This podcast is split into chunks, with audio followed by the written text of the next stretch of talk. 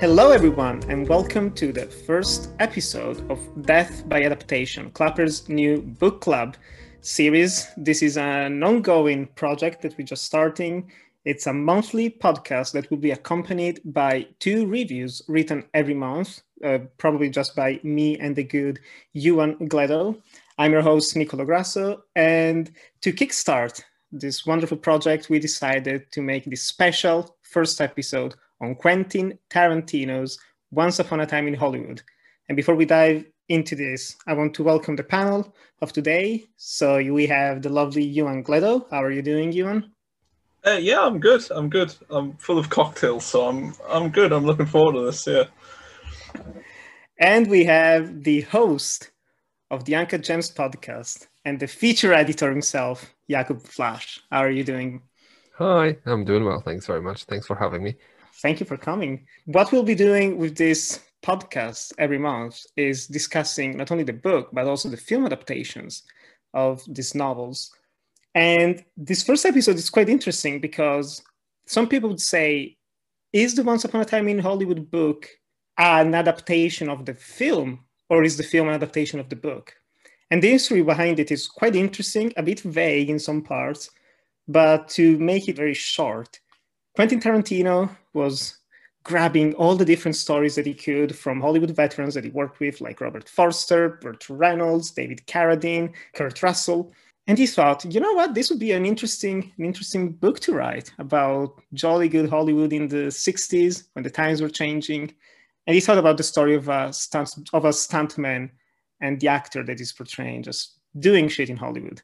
And so he started writing this book. Apparently, he had been working on it for a few years, actually, before he realized, you know what?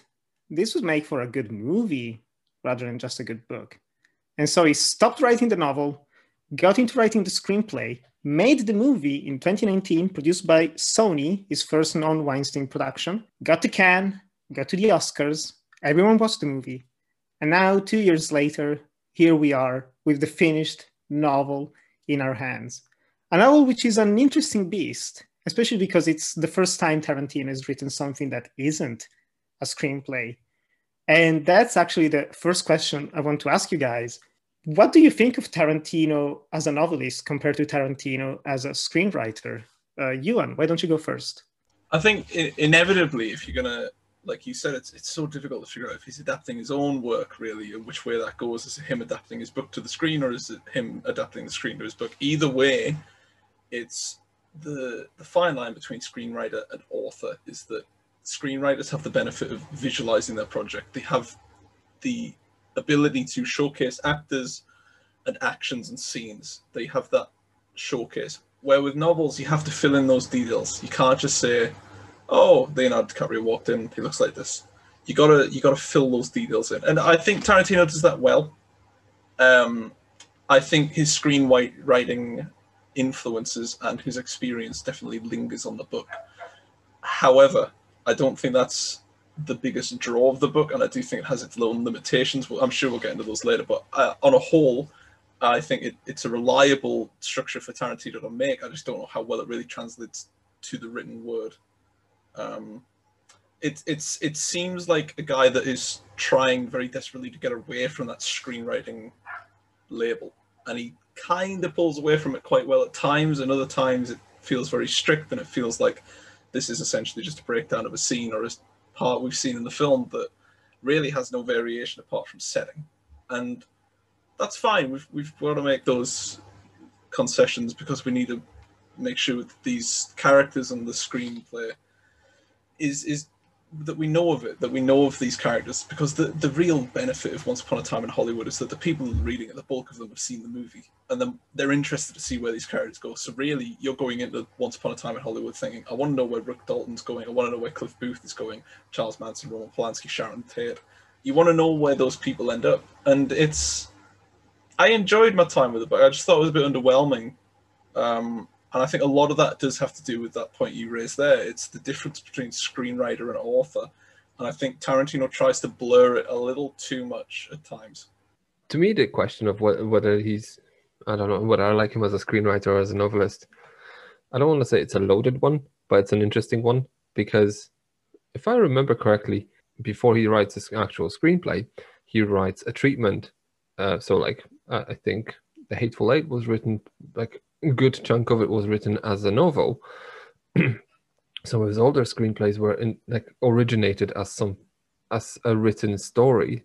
So it's kind of and, and if you watch it, especially uh, earlier films like he, the, the films like Pulp Fiction or like uh, Reservoir Dogs, they're structured like novels, and even like The Hateful Eight st- structured like a novel. So like he always makes sure to use chapters and to jump between timelines the way like authors have the liberty to do. So he's almost a filmmaker and novelist kind of wrapped into one, to me. And then therefore, like reading the actual his first novel that actually just made it to market, it kind of feels like you're not really reading a, some something written by a, a debutante. Like it's it's something that that's written by someone who's done this before. And then, well, yes, he's not a like he's not David Foster Wallace. Let's let's let's let's be let's be clear here. Like he's not um, Thomas Pynchon. Like he's not you know he's he's he's, he's or or like Cormac McCarthy. Like he's not but he writes in a very compelling way in terms of writing prose, and I think he does this well. Like you when you mentioned this as well, when you say um, there's detail that you need to fill in that on screen in a screenplay that is just a visual, but then you can I think you can distinguish a good writer from a mediocre right mediocre writer by the way they kind of just fill in that detail. A mediocre writer will just describe shit to you a good writer will choose these hooks, these little wrinkles to help you paint the picture with your own imagination and, and he does that he's he's he's a very i think he has talent for that and then, which makes his well his well, his only book I think very easy to read. Like I'll have to I'll have to put it that way. So so yeah, and so so to me the question of how I see him as a novelist is basically it's almost like a natural progression from his filmmaking sort of output. And I think they're both kind of wrapped into this one burrito of just artistic expression that he's just, I don't know, he's, he's um, that that's just how he operates. He, he, he he's both a he, he's a writer and a, and a screenwriter kind of just all in one and it's just one and the same it's just two sides of the same coin in the same sort of sphere so it's not like he had to adapt his work his craft to do to do this because I have a feeling that he's that's just how he's operated and he just made it made a commitment not to turn something into a screenplay. Put it this way. Yeah, that, that's it for me. That's that's what made this such a, a breezy, an easy breezy read, because it's he, his style of dialogue is intact in this one. But not only that, I, I think for him writing this novel gave him a lot of freedom and a lot of freedom to do things that he would never have gotten away in the movie especially the self-indulgence. He's already an incredibly self-indulgent director but here he, he goes wild. And one of, the, one of the things like early on in the novel you have the first chapter that is the encounter between rick dalton and the talent agent marvin schwartz. And and it's long. It's like 40 pages long but it's so fun like I was loving reading all the back and forth between them and getting into the mind of the character. And we'll be talking about that in a bit. But there's there's a lot of deep diving into the psychology of these characters, into what they're thinking, things that you can maybe see in the movie, maybe not, but actually getting a glimpse of what they're actually thinking about certain people, about what they're doing. It adds an extra layer to all of them. But second chapter of the novel is just talking about Cliff Booth and these cinephile tendencies and it goes on for 40 pages. And i was laughing my ass off. He's talking about uh, i'm curious yellow. He's talking about his kurosawa love just for, cinema in general and the classic westerns and italian cinema when he was in the war. And it, it just keeps going on and on. And i think it's it's important to have the chapter early on because it says okay if you don't like Tarantino and you got into the second chapter and you're hating it, drop the book because it's not going to get any better. If anything, it's going to get even more self-indulgent. And as someone who loves Tarantino, I had a blast. Um, there's a, there's an element of fun that is palpable in here, and the fact that he has no limitations to his creativity, to what he can write about, to how long he can write about certain things. Um, it's liberating, and I, I honestly hope, you know, we all hope he maybe will continue making movies. But if he stopped and just wrote novels, I'd be down for that because if I think his style, like all of you said, just perfectly translates to the written form. Even if, again, a bit self-indulgent at times.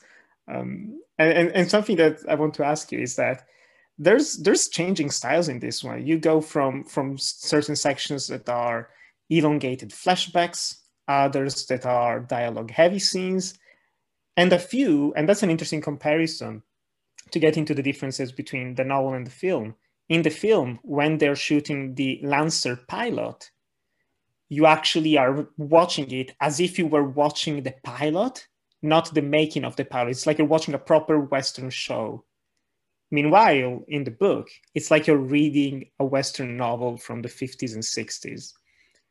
How did you guys find these differences between the changing styles and the flashbacks on various characters and these Western sections? Because personally, if I had to to complain about something, criticize something of this book, is that probably those were the weakest parts, the Western parts for me, because it gets so um, bogged, not bogged, well, kind of bogged down in the nitty gritty of, you know, the Lancer family and the father. And it builds this lovely picture, but it's very self contained and doesn't necessarily add much to the overarching, outside of atmosphere, outside of, you know, again, getting to know the characters. It's kind of like an extended version of the, of the film in a way. Those were the only parts where I kind of felt the weight of the writing. I don't know how you guys feel. I mean, I totally agree with, it, with you on this. In the book, there's a chapter that's towards the end where they just describe about this describe the the lore of the Lancer series, and I was just like, oh, can we please? I mean, it's basically just. I know this. This is the so there's like two or three of them where they talk about um, like just it, like you just go into the stories of what they what they're filming i suppose like in the you, you can see that this is tarantino just like thinking about oh if i if i made bounty law or lancer this is how i this is what i would this would be my process i would just write the backstory of everything and it's just that's great on its own but there is a better story in there and we just paused it i mean quentin i love you man but jesus it, unimportant. Whereas in the film, the, the, there's a scene in there where that that's played for a reason that way. Like you just wake up in the film where they talk, they they get into the saloon, they start talking, but it's played for comedic effect because it, no, it's not for comedic effect, but it's played for um for you to realize the thin boundary between film and real life because then you know you, uh, DiCaprio would just we'll just talk about um I'll bring her and then bring her fiddle and her bow and then and he'll just pause and he says line line what's my line right and it'll just like go again and then you'll see you'll hear Sam Wanamaker the director going like sexy for Hamlet you know like it's just so it just breaks the fourth wall, as in like breaks the illusion momentarily, and then just comes back into the illusion, and then it just come whisks you out again, and that's fun. And it's also funny because these moments are kind of genuinely comedic. In here, it's basically like I like westerns, and this is the last western I like, and it's kind of like. Mean, meanwhile, um, it's basically in between in the in the middle of the story where Cliff Booth is going to go and uh, go into the Spahn Ranch, and it's just oh, I don't I want to be there. I want to be on his shoulder, and then just like you denying me this, like this is not good for business. Jesus, Quentin, just chill. Yeah. I think that's the. It's what we've all mentioned vaguely. It's um, Tarantino is so established as a screenwriter that now that he wants to make the leap to author, he doesn't really have to think about the consequences of what would happen if a book didn't sell well he has made his money and he's just doing this for fun, which is very liberating to see. It's very nice to see an author that can just write whatever he wishes because he doesn't really need the cultural appreciation of the book. He's already had that with the film, and he's writing this as just an extension to a, a topic and a thought process that he enjoyed visiting, which is good. It has good intentions and it, it, it, it is strong in places. What my issue is, is as Nicola mentioned, the self sort of preservation of Tarantino. You know, he directed a, an Oscar-winning remake of Lady in Red, which is was it Lady in Red or was it Lady in Yeah. Satin It's the lady, lady in red with Michael Madsen. with Michael Madsen? no, but that's that's a that's a tongue in cheek. He's self-aware. Like It he's- is, Massive yes, tongue in yeah. cheek. So, so you know, it's it's fun. It's it's self. It is fun. I just there, there are times in this book, and I think most of it comes from uh, I. It, it's such a very specific thing to think of, but it's what stuck with me the most. It's he uses italics to present the thoughts of his characters, hmm and I have nothing wrong with that. Plenty of people do that. Plenty of people do do that. Yes, I just I wonder about the impact of it here, because it's usually just Rick Dalton or Cliff Booth thinking, "Oh well, it's don't like everyone. Yeah, It's it is. It's everyone. everyone, but more so with Rick Dalton and Cliff Booth. It's whenever they're using it, it's sort of a. I don't like what they said about me." Do you think I've done Shakespeare? I remember that line. It was, "Do you think I've done fucking Shakespeare?" Which is a good line, but I get it. No, but I I know, but I know. I think I know where you're going. It's just like, well, it's inconsistent. Usually, you'll have a like this will be part of the the deal with. Okay, that means the na- the, the, the narrator is one of the characters, as in Mhm. like we're in Rick Dalton's head, and that and that's whose thoughts we're hearing, right? But Yeah. then he's doing it for everyone. But that means it's just telling you a story. yeah, okay, I understand that. Yeah, okay, yeah.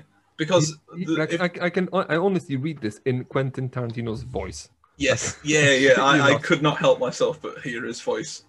Like from the very first page, it's it's very telling that it is a Quentin Tarantino piece. As like Nicola I said, you've got two something. chapters to sort out if you like this or not. Oh, yeah. Because I think it, it, it is self-indulgent, but it is like you said, it is a tongue-in-cheek style, and it's just seeing how far you can push it. And you just push it for a couple of times, but I think the bulk of it is the people that are reading this are Tarantino fans. People are not going to go into this book thinking, "Well, I've not heard of this Quentin fellow, but I would like to give his work a go." You're not going to start here. Probably going to end here, if anything, because he's best known for his film work. And I think comparatively to the film, I do think the film is stronger um, by a long shot. But I think that's more down to the notes he wishes to pick up on in the novel are the same to the film, more or less. But it's how he adapts them in the film. Or you've got Kurt Russell doing narration, or you've got Cliff Booth and Rick Dalton at the meeting with Marvin Schwartz. You don't get Zoe Bell to tell telling Brad Pitt to tell to get fucked. what the fuck did you do to my car? I think there's, Get off there's- your wardrobe, off my set, get fucked. I think as well. It's, Rick it's fucking Dalton. oh, is this? I just watched it last night again. Sorry. it's all right. I'll, I'll By watch the it. way, we didn't days ago. establish how clean this show is. It's not very clean now, is it? No, no, no. You can't be. You, It's we're reviewing a Quentin Tarantino book. However, If anything, it's clean. stained. It's this was stained before it began. But yeah, I was thinking the scenes in the film where it's um I've lost my train of thought now. What was it? It was um yeah, so it's I think one of the big points that I'm going off of with Once Upon a Time in Hollywood as a book and as a film, the big difference for me is how he adapts the culture and the surrounding actors and the music and the style of, of the 60s. In the film, he has the benefit of utilizing audio, essentially. He can have those record scratch moments where Mrs. Robinson plays, or he has references to Bob Dylan. In the book, it's Bring just a little loving, dude. precise. That is a phenomenal song. I had that in my playlist for I've, I've- years. do you know? I, I, I kind It's of. the whole I know this is soundtrack. cliche. Today, on the way back to and from work, guess what I was listening to? that guess. song. Just fucking the entire soundtrack. I mean, it's just such a beautiful music to drive to. My goodness. Yeah. And the commercials as well. So it Yeah. makes it like a real radio. Yeah, it That is was it, very actually, immersive. yeah. Just- Not not to spin off from my own point there. But you have you all got copies of the book, yeah? yeah. right at the back with the commercials. I thought that was Yes. a lovely touch. Yeah. I thought that was Yes. really nice. It adds nothing to his It's writing, but it adds more to the context of It's- how the novel should be perceived. yes, it's it's. Do you know what this is? These are um, tra- trailers for Machete in front of Grindhouse. Yes, it is. It is exactly that. the- which is basically like, okay, I'm not reading a book. I'm reading an experience. Because this is a he w- doesn't want you to just have a book. Oh yeah, let's read what what I what I-" Precisely, no, yes. this is a type of book that that was popular at a certain time in the past that no longer is around, and he's bringing it back. And it speaks to that in not just what he's written, but how he's presented the book itself. Mhm. He's got a very like It's obviously not a they can't see hardcover, by the way, and he was not he, a hardcover, it's a he, paperback. he thought with the uh, editor apparently because they wanted now we want a hardcover, and Quentin was like, "Get fucked! I want it! I Apparently, want a Aren't so- they I want actually a doing paperback." that though? I believe so, but in the distant future. Yeah, the, no, it says. Hold on. The one at the end, yeah. Coming to a bookstore near you. Yeah, the deluxe New hardcover edition. Material, Yeah. including But, but usually hardcover photos. comes first. Paperback is basically like, oh, that's the cheapo version. Once the editor made some Yeah, of yeah. its their money back.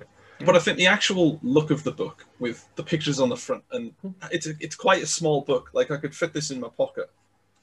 It's great for an airport. Uh, I could fit that That's, in an, my that's, a, pocket. that's an airport page turner. That's This is an much how airport page turner in the same vein of what Tarantino loves most about this era. It is that Mhm. sort of pulpy little paperback you pick up at an airport and you can read on your That's way the book- to that's work the or type of- anything. That's the type of book that Rick Dalton has folded in half in his pocket Precisely. when yes. he's reading it on set, On when set. when he's when he's not re- you know uh, rehearsing his lines, when he's And I waiting think- for his shot, right? Yeah, and I Mhm. think the actual style and presentation of his work does more to lend the context of the book and the novel as a whole. I think actually presenting it as what he thinks of it as a time capsule for the 1960s, just the aesthetics of it, and it's actually quite a nice, you know, it's nice to feel that because you think, yes, this could actually fit in in the period he wishes to pay homage to, and it's Yeah. it's very it's a very nice touch.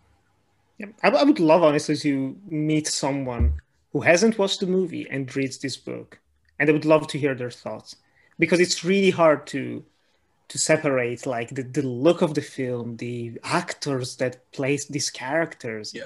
That's that's the hardest part, um, and the hardest actually to to get into something a bit darker now let's say let's, well there's a lot of dark things to discuss actually in this book but just talking about like the psychology and the history of the characters there's a lot of backstory that's revealed. And one of the characters that gets the most backstory is Cliff Booth. And something that I was defending originally with the movie was that, you know, there's there's a flashback about did he actually kill his wife or not? And which for me, honestly, I, I think it's in the beginning of the book, and I hated I didn't write down the quote, but there's something about like following characters who are unlikable and doesn't really matter, something like that. I can see a lot of the more politically correct crowd, which they kind of already did actually, just getting to these parts of the book and going like, ah, you see, you see, he's a horrible person. Cliff Booth actually killed his wife, just cut her in half and stayed with her where she was bleeding, regretting his choice. And it's it's the level of extra detail that originally I was like, oh no, we didn't need this but either way, it, it, it even adds more depth to Cliff Booth. And not just that, but just in general, this book is horny as fuck. Like, this might be the most sexual Tarantino has ever Did you read it been. with a boner? Have you not No. seen from Dusk Till Dawn where he drinks tequila off of someone's foot? That's someone. honestly, that's, That's, that's, Salma Hayek. Oh, it is, Not isn't it? Yeah. someone. yeah. Sorry, it's been so. It, it could have been tequila Harvey off Keitel for all foot, I I'm knew. sorry. That's an interesting alternate. I'd love to see the If Keitel Salma cut. Hayek allowed me to drink anything out of anything, I'll be like, yes, ma'am.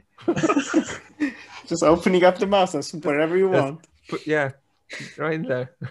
But that's that's something I was thinking. Actually, I was going through how Tarantino's filmography and thinking, has he ever had proper sex scenes? I was No. thinking, okay, you have like No. Jackie Brown, the quick joke between like Fonda and the, the De Niro. It's like, okay, that's that's kind of it He's never really had nudity.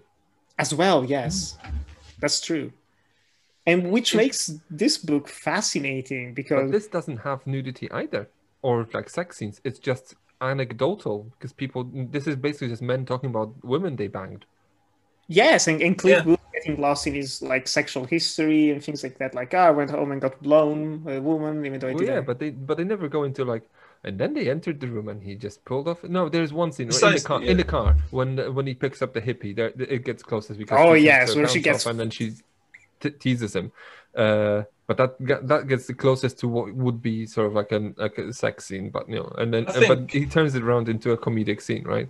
Yeah, and I think the point of those scenes, where they are essentially it's just sexual bragging for the characters, is it's just to highlight that hyper masculinity of the 1960s, where you've got people like Steve McQueen and what's Lee name? Marvin, Charlie Bronson, all these guys that yeah, you've he got those every half a second. hyper right? characters who would go to parties and say, "Oh, I've had sex with all of these women. It's like that's good, good for you, Steve McQueen. How was the Great Escape? Stuff like that. But it's it's not used as sort of a. It, it, it's used for the characters to break. For Tarantino, it's an allusion to the idea that these are just very fractured, worried men that they'll soon be found out as just regular people rather than sex crazed star symbols. Well, they're both, right? But then, Precisely, yeah. but then there's there's with the uh, with the Cliff Booth because we kind of oh we're drifting already. But then I, I wanted to kind of quickly just touch on this when when the film came out, and then even now when we were talking about other things on different podcasts, and then people will be some people will be like, oh, you know, he the Cliff Booth is a misogynist, therefore Tarantino is a misogynist. No, he's an author. He just writes a character. Like you, you, can, you can write a character who's a, an asshole, and that means that doesn't mean you're an asshole. You don't have to identify with all of your characters. You probably will identify with some or some of their traits, but you know doesn't tell. But when people kind of latch onto this because Tarantino is cool to hate these days. It used to Yes. he used to be cool to like in the nineties. Now it's cool. To, now he's cool to hate, and it's just. But It's, then- it's been surrounded by controversy and, and is not stopping. And we'll be getting into that later on because there's a few controversies to tackle. it's- Like I wrote a piece on this already on my on my own website. Basically, just Ah. Well about how how it's it, it's easy to hate on him because he doesn't really have think like he has anything to hide as well as a person. Uh, he'll be like, oh, yeah, I had a re- relationship with Harvey Weinstein. I don't know. I can, well, that's what happened because like I don't have much to hide. Like Ben Affleck probably does, but you know. But it's just like, yeah, I, I can talk about this, and people are like, oh, he talks about it. He's evil. Ah, He, he never Grow up. hides behind excuses, which is admirable. Yeah, because I was, I was always trying to like, even with the uh, unfortunate Uma Thurman accident that a lot of people keep bringing up, it's something that they already kind of sorted back then, and then Uma Thurman made it resurface, and they settled it once again in an amicable way. But it's nice to have the history of like you know demonizing him as a director, and they put her in harm's way. Yes, th- this happened, but it's again like people want black and white and tarantino gives you life he gives you gray and he does the same thing with his characters they're all horrible people but also people who want to be good and this Yeah. that's life that's just how it is is People would sometimes say, why why would I follow a character like Cliff Booth even like in the book? And it's like he's a war hero. He's a he's a killer. He he's he's a, he's someone who who who knows what it feels like to stab someone and look at the light in, in their eyes just going dim. Uh, he knows what it feels like to take someone's life. He knows what you know. So he's he- for all intents and purposes, he he, he kind of passes off as a monster, right? He like Yeah. it does just his existence is half half the time is like like the Hulk, like he's trying to stay calm, right? So he doesn't do anything stupid. But then it's um like people latch on to these things and then they and then and they'll just say oh yeah well that that like why should i follow a character a, character like this like people just buy toys with darth vader on it and it's fine like they just you know it like it's it's just a character grow up Yeah, it's. I I think inherent to writing is that every character there is a semblance of the author in it, but that does not mean that the author is a part and part replicant of that character. If Stephen King were a replicant of all the characters he wrote, we should be very concerned for the man. ouch. It's then but but people used to accuse him of that. They in- did, back in and the then- day when it's like oh because he, he he but he was the author who kept putting these fucked up dreams and dreams into into kids heads. Because he was I'm, I know I should know because I picked up first I read I read Salem's Lot when I was 11 so so so yeah. I didn't get much sleep after that but but but you know it, it's um like people like to like he- would go on like Joe Rogan podcast and or like um what's his face? Mark maron. Mark Maron and he will say well or something to the he will put something to the effect of uh well you know back in back in the day or like even um, before, before like 2019 Sharon Tate would have would have, like if you mentioned Sharon Tate people would think about the way she died. That's all pe- people would be thinking like 99% of people would just think if who- recognized the name would be thinking about the Tate LaBianca murders. That's it. Some some people would be thinking of like oh Valley of the Dolls because they're just film nerds. But then most people probably wouldn't even know that she starred in anything. They, they would know she's an actress. She was married to Roman Polanski and then she died in a horrible way together with like a bunch of her friends and Uh, then yes since we got actually on the on the topic of sharon tate i'm curious to hear both of yours your history weird, as weird as it might sound with Sharon Tate? Like, how She's- she's did you dead, I came to? Well, yeah, well, um, true, even better. well, how did how did you first come to I don't know know about her story and had you watched other movies prior to watching uh, Once Upon a Time in Hollywood with her? Um, has the movie actually changed you in some way? Changed the portrayal of Sharon Tate? How how do you guys feel? I, you know my first experience of Sharon, like I knew what had happened, like I'd read of it, but I watched that awful The Killing of Sharon Tate movie, the um, The Haunting of Sharon Tate, which is from uh, Daniel Farrands.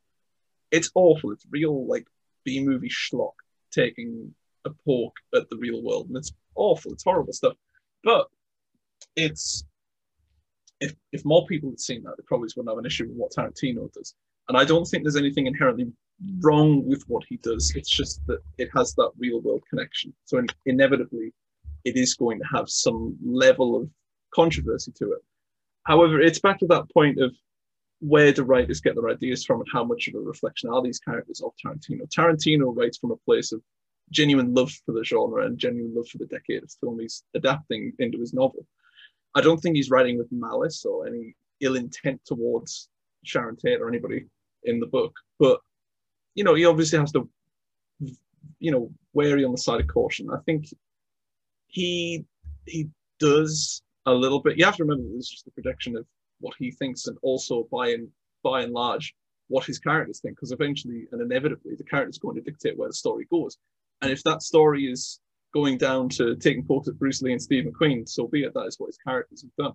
He's not going to stop that approach because well, why would he? It was rather entertaining, and I don't. For me personally, it does no harm. I don't see Bruce Lee as any more or less of a person than I do. It's just a fictitious adaptation of a man. It's like Larry David and Curb Your Enthusiasm. We don't think any more or less of him. We don't actually think he acts and responds this way. It's we don't think the same of Bruce Lee. We don't think the same of Steve McQueen. We certainly don't think the same of Sharon Tate. But he's he's not entirely fictitious. At least Bruce Lee isn't. Like just to just to quickly just put a wrinkle on this because it's based on these stories that these people he he was told right that the he hated stuntmen and then these are Yeah, so, but then with with Sharon Tate, oh, it, it's an interesting one because I think, honest to God, I would probably say I may have seen maybe one film with her, and that would be Fearless Vampire Killers when I was very very young, and that's probably it. And for me, that it, she was more, she she she.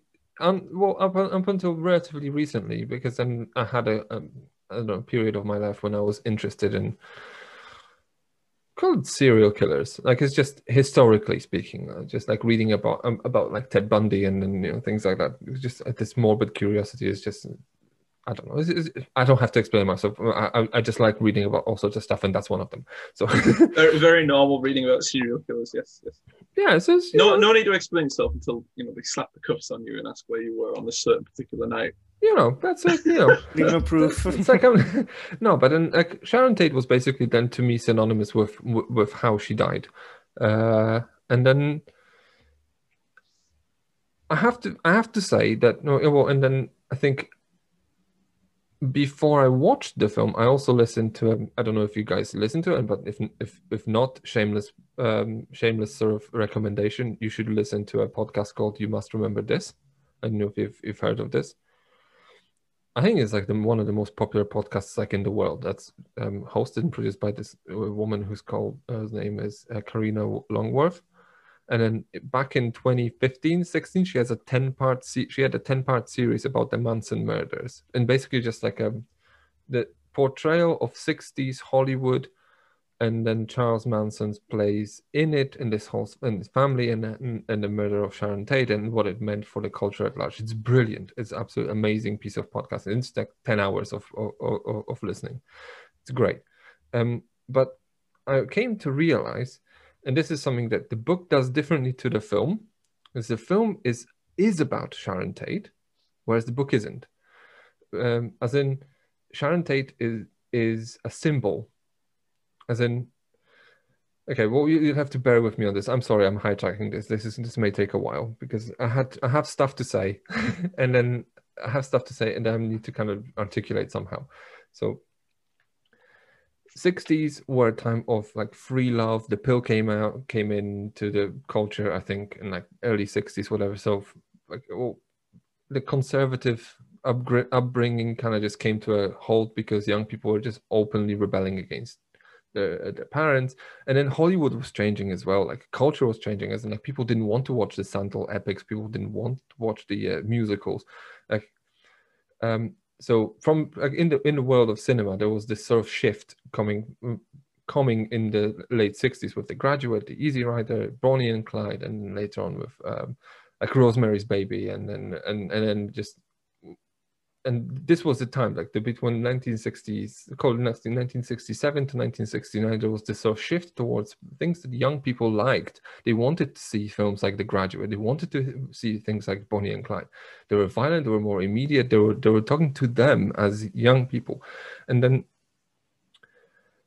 and then in this and the film kind of and and then i think in the in the film Tarantino does that, as in as in he does it. I, I want to say purposefully, and that's so, that's the first time he's ever he's done this in this movie because they're all about pop cultural references anyway. But this one isn't, as in he sees like the Spahn Ranch, which is uh this old old timey movie set where they filmed all these westerns of the fifties. It's invaded by hippies. It's invaded by a pest right?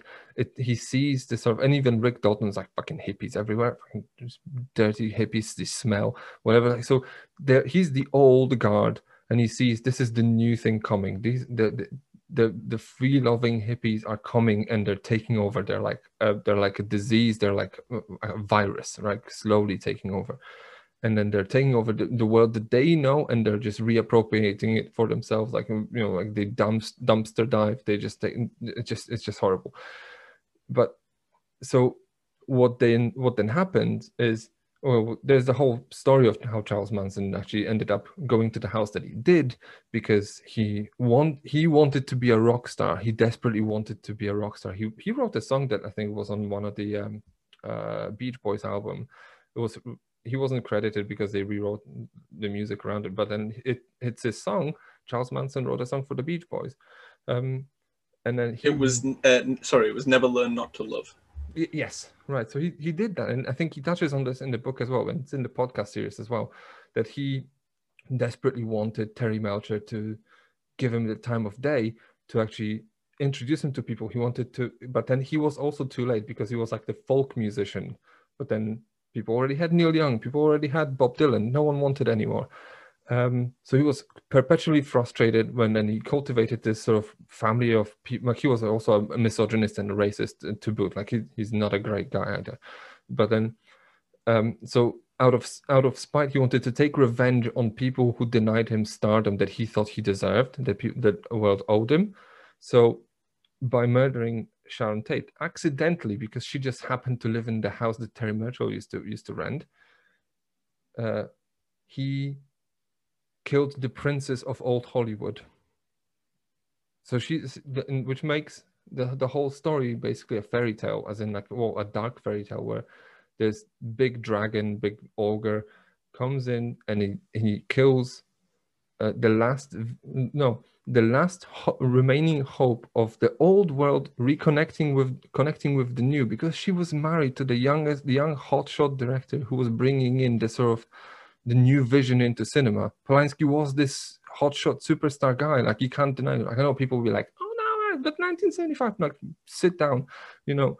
Uh, it's he in 1968 he was the guy he was he he was looked at the way Hitchcock was looked at in 1963. Like it was uh, he, he he he you can't imagine how much of a rock star he was in 1968. And then Manson by killing her in the absence of him because he was that he was in London I think either I can't remember if he was already shooting Macbeth or maybe he was back prepping for like the Day of the Dolphin or something like this that he then later abandoned because well his wife died so he took a break but so she was the the evolutionary link com- connecting the old cinema because she was starring in these like screwball comedies that were basically just lift, like lifted from the 40s and 50s she was this starlet trying to make make make a living as a as a star in the old age hollywood and he was re engineering hollywood to be something else and they were sort of the sort of the connecting evolutionary link and he killed it as a result. I mean, not Polanski, but you know, uh, Manson did. So he, so I don't, I don't want, I don't want to be hyperbolic, but he could, you could draw a parallel because after 1969, after that time, culture took a turn and then everything got darker and grittier and, and more violent. So you then have like Straw Dogs, you have Clockwork Orange, you have Taxi Driver. Like the new Hollywood basically just be, became, well, was catalyzed by, well, partly by this shift. And then that makes, and that makes an appearance in the film. It doesn't make an appearance in the book, which is interesting because it's almost an afterthought in the book it almost doesn't exist. It's because it's not about Sharon The film is about Sharon The book is about Rick Dalton. Yeah, realizing he has realizing he has talent, even though he's a has been, right? So, but then, but so Sharon Tate is an interesting one to me because she's um she's an icon of cinema, even though she didn't really have much of a life because her life was taken away from her prematurely. But she's but but the fact she died and the manner in which we died in which she died was almost um, I don't want to say that it, this precipitated the change, but it was part of the, the shift towards something darker because well, I don't know if you guys know, but then you know Manson tried to well, the, the fact that he wrote pigs everywhere. This was supposed to start a race war because they wanted the Black Panther to, to take the blame for this, the Black Panther movement. Um, it was it's ridiculous. So it almost helter looked, skelter. Uh, yeah, Helter Skelter was supposed to be a race war when you know, like you know, people would rise against you know, black people would rise against whites, and then whites against blacks, and then they would all kill each other, and then that would leave, and they would all kill each other off, and that would leave Charlie Manson as the new Jesus. Like this was how how ridiculous he was. It's a lot of drugs. Well, what they do to a mind. Well, and calculated more than, as more well. than that, but yeah. yeah, and calculated as well. But it's it's so Sharon Sharon Tate as a as a historical figure is an interesting one because on on paper she didn't have much of an influence because she didn't have much of a, of a portfolio of work but she's the in in the fairy tale of of hollywood she's she's a sacrificial lamb that turns the world into a hell pit that now that that, that has never since been saved yeah it's it's it's a tragic story like i, I it's honestly something i've kind of always known. Like I don't remember a specific point in time where I discovered it. It's one of those things that even pops up as a lot as references in various movies. So growing up, I, I knew of it. But I had a similar morbid period like you, Jakub, where I just lost myself in horrible, horrible stories of murder and suicides and whatnot when I was like 15 or 16, I believe. Um, and, and this was one that shook me. Uh, it's something. It's a word that's being used a lot by, by people being shook, this was legitimately shocking for me. Um, I remember that I found like a website that went in detail of like what happened the night and everything. That images was just horrible. Um, and and that's the unfortunate thing. Like she's she has always been tied with the murder. And the fact that even you were like, yeah, I've seen Fearless Vampire Killers, and then the other movies, uh, uh, Valley of the Dolls, and you have uh, Wrecking Crew, Wrecking Crew, and that's kind of and, it. Like, and then and a few pilots. I think. Yeah, it's just Not very much. minimal stuff that never broke into any type of mainstream. It was never like great movies per se, but but she was rising. It was even I don't know, like to make a probably horrible comparison. Like if someone like Florence Pugh stopped before she made Little Women, or even before she made Midsommar, it's kind of like you know this rising star just kind of disappeared that's kind of similar probably and even then she had bigger projects and better projects than sharon tate did unfortunately but what what i love about the movie and to an extent even the book it is that he shows her alive and this was controversial in Cannes because she doesn't do anything. She has less lines than her male co-stars. Oh my goodness! Rightfully, Tarantino said, I reject your hypothesis. Because he, he didn't want to really explain to. I mean, maybe it's difficult to kind of come up with a with a nice quip on the spot. But then, like on the Joe Rogan podcast, he basically like he she spends her whole it's two days, and she spends these two days all by herself. Like who is she supposed to talk to? Yeah, That's all by herself, it's... leaving. Oh, obviously, I think the, the the issue is that people have projected what they want to happen on mm-hmm. Well, what happens if she's alive? She'll probably just go around and do a bit of shopping, watch a film and then prep for any of the project. What, what do you expect her to do? Go to space? Like chill. there's there has to be a level of realism. What can you feasibly do with someone like that? they are not going to go off in those two days and do something extraordinary. They're just hanging around because their husband is off in London and they're just waiting for them to come back. They've got parties to go to, they go to movies, they Mhm. chat with the public, like that scene. And I, I think that's adapted well in the book where she goes to the cinema to watch uh, Wrecking Crew. Mhm. I think that's a good scene in the book, and it's that's why I have no issue with the representation of Sharon Tate. It's not as if her being alive in a work of fiction is insulting, it, and I understand that it would be if it was what what was Tarantino doing with her. It's nothing, and that's the point of it. She's just going about her life. And it's it's, yeah. in, it's it's generally incredible. I think just the, the fact that in the movie you have the quick little like the fun Great Escape. What if? What if Rick Dalton was in the Great Escape? Which is cheeky and all that. But then when when Sh- Sharon Tate goes to the movies to watch the Wrecking Crew, you're you're not seeing uh, Margot Robbie in CGI in the movie. You are actually watching the movie. You're seeing you're seeing Sharon. Sharon Tate. Yes. and and sh- she's there on the screen. She's alive. There's people in the audience who are laughing. There's people. I, I remember I watched it in the cinema twice. People laughed at the same times as the other audience did in the movie. It was delightful. I think it's the first time that 95% of the audience members actually saw Sharon Tate acting. I don't for the think- first time. For the first time, yes. I don't think anyone had before because, again, they're smaller movies and really hard to who's find seen as well. Wrecking Crew? Come on. Beyond Valley of the Dolls is my favorite movie, says no one. No, but there are Um, people on Twitter who's like, well, what about the Valley of the Dolls? Like, oh, come on, like you have seen Valley of the Dolls probably in 2020 because you have probably just found out that Shantae did something else than just die. Yes. People have Yeah. probably seen beyond Valley of the Dolls more than Valley of the Dolls, only Yes, because Roger actually. Ebert wrote the screenplay. But then Yes, yes. see here, there's in the in the film, but in that very scene you you, you talk about, and I watched this again last night because I, I couldn't stop myself. I watched it two days ago. It's Well, I can always watch this movie. It's an amazing scene in the film, in, in the book as well. But it's an amazing scene when you when you see uh, this woman's sort of glee when she just oh they're laughing like as in like what I'm doing is working as in in, uh, well, in the book you get details of like oh when she falls on her ass and then you're like oh keep the champagne bottle up so you don't get you know like glass in your face and so you get this sort of behind this behind the sort of curtain detail and then she was very insecure as well about taking the role yeah, and yeah. all Yeah, that. but in in the film, all you see is her reacting not to the film, but reacting to how people react. So, which is okay. well, She's connecting her character to the audience, and she sees that what she does for a living makes people respond, makes people happy. With this scene validates her as a as a as a working performer, as an artist. Yes. And then what people took from this scene was her dirty feet.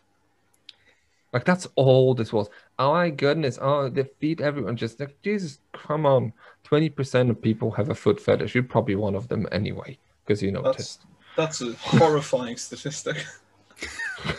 That's Yes. that, that that strikes fear in One heart. person in five could have a foot One in, fetish. one in five straight men. True, actually, yeah. Slightly less among ever heard of a woman. apparently slightly less among gay among gay men. So, just saying. One in five people need to be stopped.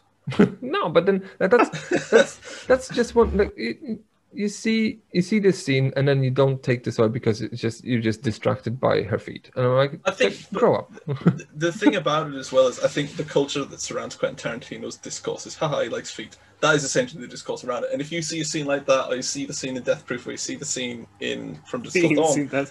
the in Pulp conversation- Fiction, in Kill Bill, ev- in, in, yeah, Hateful Eight and Django are safe. well, safe. you say that, but then From the foot fetish. The, point the issue view. then is that it's the discourse is not about what that scene means, like in Once Upon a Time from Hollywood. That's a very strong scene.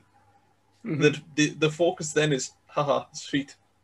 Tarantino likes feet. And then it's just it the cycle continues. Yeah. Really, that the, the detail of feet is, is strange, granted, but it's irrelevant to really what the core of the scene well, what's, is about. what's what's strange is how she how has she managed to have f- her feet this dirty when she was wearing boots? But What's stranger is she's taking her shoes off at the cinema. That's just a faux pas, isn't Oh, it? she- You don't do that. You don't She's put not your wearing feet the sixties. She has boots. I and don't she's not care wearing if it's socks. the 1960s or the 2160s. You don't take your shoes off in any cinema in Hi- my country. High boots, leather boots, no socks. Do you know? I pro- she she took- and she took these boots off, and I'm I'm happy I'm I'm happy for the entirety of the audience to actually stay awake. no, Oh, she was far away from everyone, so no one was uh, was close enough. No, but then what's what's important about Sharon Tate, at least in the film, because in the book, like the ending of the of the film is an is an afterthought somewhere in the first quarter of the film. It's like, oh, that one day when this guy this guy showed up and he said he he he was there to do the devil's business, and I and I just punched him in the noggin, and then my and oh no, that was that was in the in the little sub chapter in the backstory of the dog, right? Yes, Which, Which is, is- great, by the way. it's a Oh, bold yeah. choice. But that's pretty much what this no- novelization's for, right?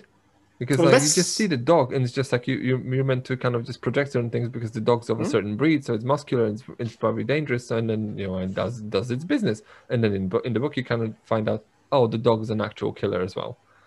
It adds detail to the film, which is where I'm rather skeptical on someone diving into the book first. I don't think that's Yes. It, it, it's possible, but you're not going to get much out of it. If you haven't seen Once Upon a Time in Hollywood, I doubt you're going to I- I- I enjoy suppose- the novelization. No Yeah. one should read the book before watching the film. The, the book the yeah. book is an the book is an added layer of of detail and appreciation to a film that you like. And if I, I would say if you watch the film and you didn't like the film, skip the book. Like you're not gonna No, you're, you're not, not gonna, gonna- make Only it's makes not things gonna- You're not gonna fall in love with the film all of a sudden as well. And I think it's it's rather telling that I mean this is one of the rare occasions where it is the other way around. Usually you read the book and think, well, that was quite good. I might like the film. Well, but that's It's- novelization, right? That's a different Precisely, story. that's novelization. This is not. It's the other word for it. What's it called? Um, Adaptation. adaptation. There we go. It's in the because title of the I- podcast. Sorry, but I've had a few cocktails and a few vodka cokes. Can't remember, I can't remember every little specific detail. But my point is, the only other one I can think of, and I've not read it, but it's Back to the Future, was adapted into a novel. Well, there's there's a few. There was There's a Back to the Future. There was Batman. Well, I've read the Star Wars one. I've read the Dawn of the Dead one. Oh, the Star Wars ones were insane. It's Star Wars and The Simpsons I used to read a lot as a kid. And it wasn't because I was invested in either universe, either Star Wars or The Simpsons. But it was just something to read. It was a little extra of something I somewhat enjoyed, you know? You, Well, I mean, you want to live in the universe more. You do, and I think yeah. that's that's the that's the redeeming quality of Once Upon a Time in Hollywood. For people that do like the movie, and there's a lot of people out there that do, it's a very good companion piece to think. I really enjoyed that. I didn't quite get my fill after three hours. I'd quite like a book. Yeah. and I I do think it serves its purpose well.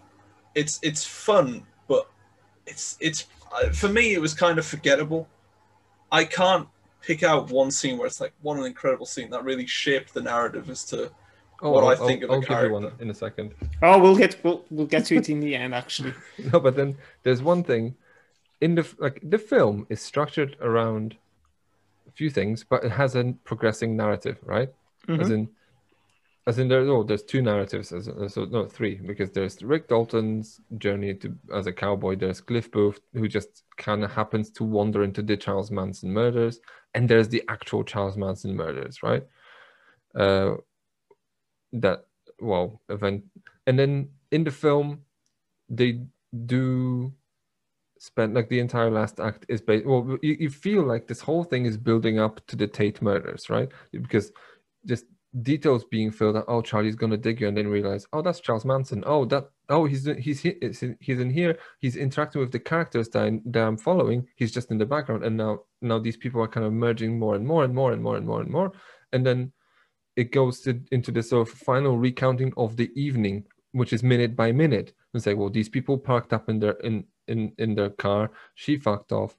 They forgot the knife. They came into the house and then it's a wrong house because well rick dalton's fucking drunk and he just told them to fuck off with their with their with their big noisy car. So they decided oh let's kill the let's kill the cowboy star. Let's kill the people who taught taught us how to kill because all we saw was violence on tv so they Make changed their mind and they fail because the tv's killing them. Right? But then that's the twist because when you watch this film and halfway through anybody who even vaguely knows who sharon tate was would be realizing oh this is what we're building up to. We're building up this massive climax when this woman's to die and he's to and he's to revel in this sort of in this violence and in, in this horrible orgy of violence that, that this whole thing was because it was absolutely um, it just horrifyingly bloody and, and and vicious and then you just know what to expect because it's just an element of culture. You know what happened. You know this woman's pregnant. You know what they did to her. You know mm-hmm. what they did to her friends and you're expecting this to happen and he subverts his expectation at the very end and he serves you a cocktail of violence just targeted at the perpetrators. And then even even at that i'd say like audiences like oh he hates women because he, he gets this woman like no. He hits this woman against the wall like seven times. No it's, it's not a violence against women. It's a violence against someone who who in the real life killed sharon tate by stabbing her 17 oh sorry 47 different times. What? yeah. the so subversion this is, i'm watching this and i feel righteous revenge like fucking yes. Yeah. You killed that motherfucker yeah mm. because it's you just feel like yes this princess lives at least in this film in this fairy tale the princess lives and i'm happy for it. And but the but the book doesn't have it. The book is a companion piece doesn't have this sort of momentum doesn't have this build up it ends on a different note. Well that, that was actually originally tarantino's intention. For him the movie was supposed to be first act second act third act and an epilogue which would be the night of the murder Mm-hmm. But while he was editing the movie, he was like, "This is shit is too long." And after the Spahn Ranch, there's no turning back. So he just cut everything with like a massive machete, and he's like, third act is actually the murder, and that's it. Well, he like has this whole montage with the um, the Italy sort of thing, which is also symmetrical yeah. because that you see um, Rick Dalton has the hair like Roman Polanski has in the beginning. Coming back airport. from the airport, it's all symmetrical. They're his wife is Sharon Tate, he's Polanski, and they're in the house and then and they fight back right? But then the the book ends on a different note because now in the i mean um, this is the best decision he did for the film to remove all this nonsense because it works in a book because the book now becomes like a meditation a lot because he then there's a whole scene with his stepfather in there Curt Zastoupil Mm. that's his stepfather right? He was the pianist. And then he talks about himself. Oh yeah, well my, my, my, my kid Quentin would love your the autograph. He he pays homage. He connects his world to your world, to our world, and it says like this. We're all part of the same, like part of the same game of trying to kind of just score jobs and and and, and hopefully someone will like it, and then it just makes this dream kind of like I don't know. It, it's almost it's touching. Like I read the ending of the book and I was touched uh, by mm-hmm. how how delicate it was. It was no, yeah, it, it, it, was almost, and especially how it ends on this on the lines with the with the girl. It's just amazing. I just it doesn't like wouldn't work in a film for in a thousand years. No one would have made made it work that way. But it it and he basically just embraced the fact that he's working in a novel and it just works worked very well into it. So I'm happy. Yeah. Yeah, in the, in the movie, it would have killed the pacing of everything, just having this elongated dialogue scene, which is unfortunate because it.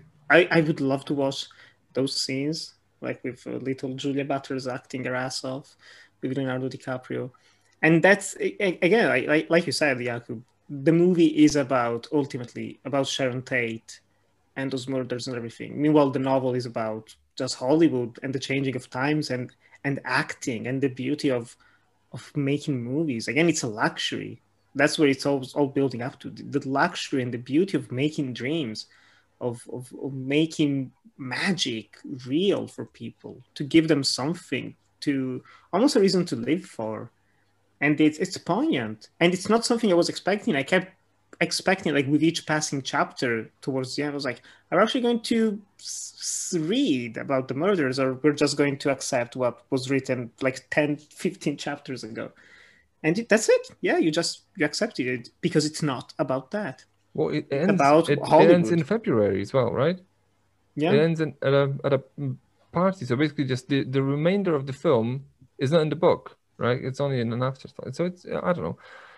I know the, the book has its flaws, and he kind of writes the way he writes. He writes in his own voice, and when, when he recounts the Bruce Lee, I can't I can't ima- imagine anything else but Bruce, but Quentin telling me this specifically. Like I, I, I was sitting with, with him in here, and he was trying to tell me how cool this is. Do you two like the portrayal of Bruce Lee? in Yeah, the but then book and film.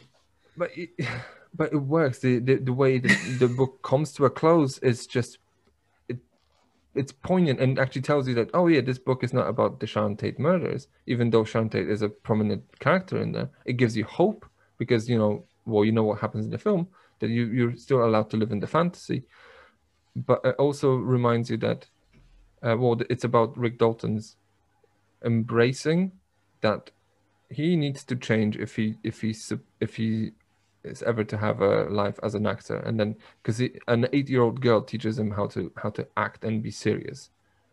Because he has to ditch the pompadour he has to look like a Hell's Angel he has to you know go and work in Italy even though he hates Italians for some reason. It was like how, how many have you seen? I don't know fucking enough like Jesus. And westerns fucking suck. yeah, Sergio, Sergio who? I'm like, it's good that he has a friend in Cliff Booth who actually, you know, like actually watches the films, and he likes most of them too.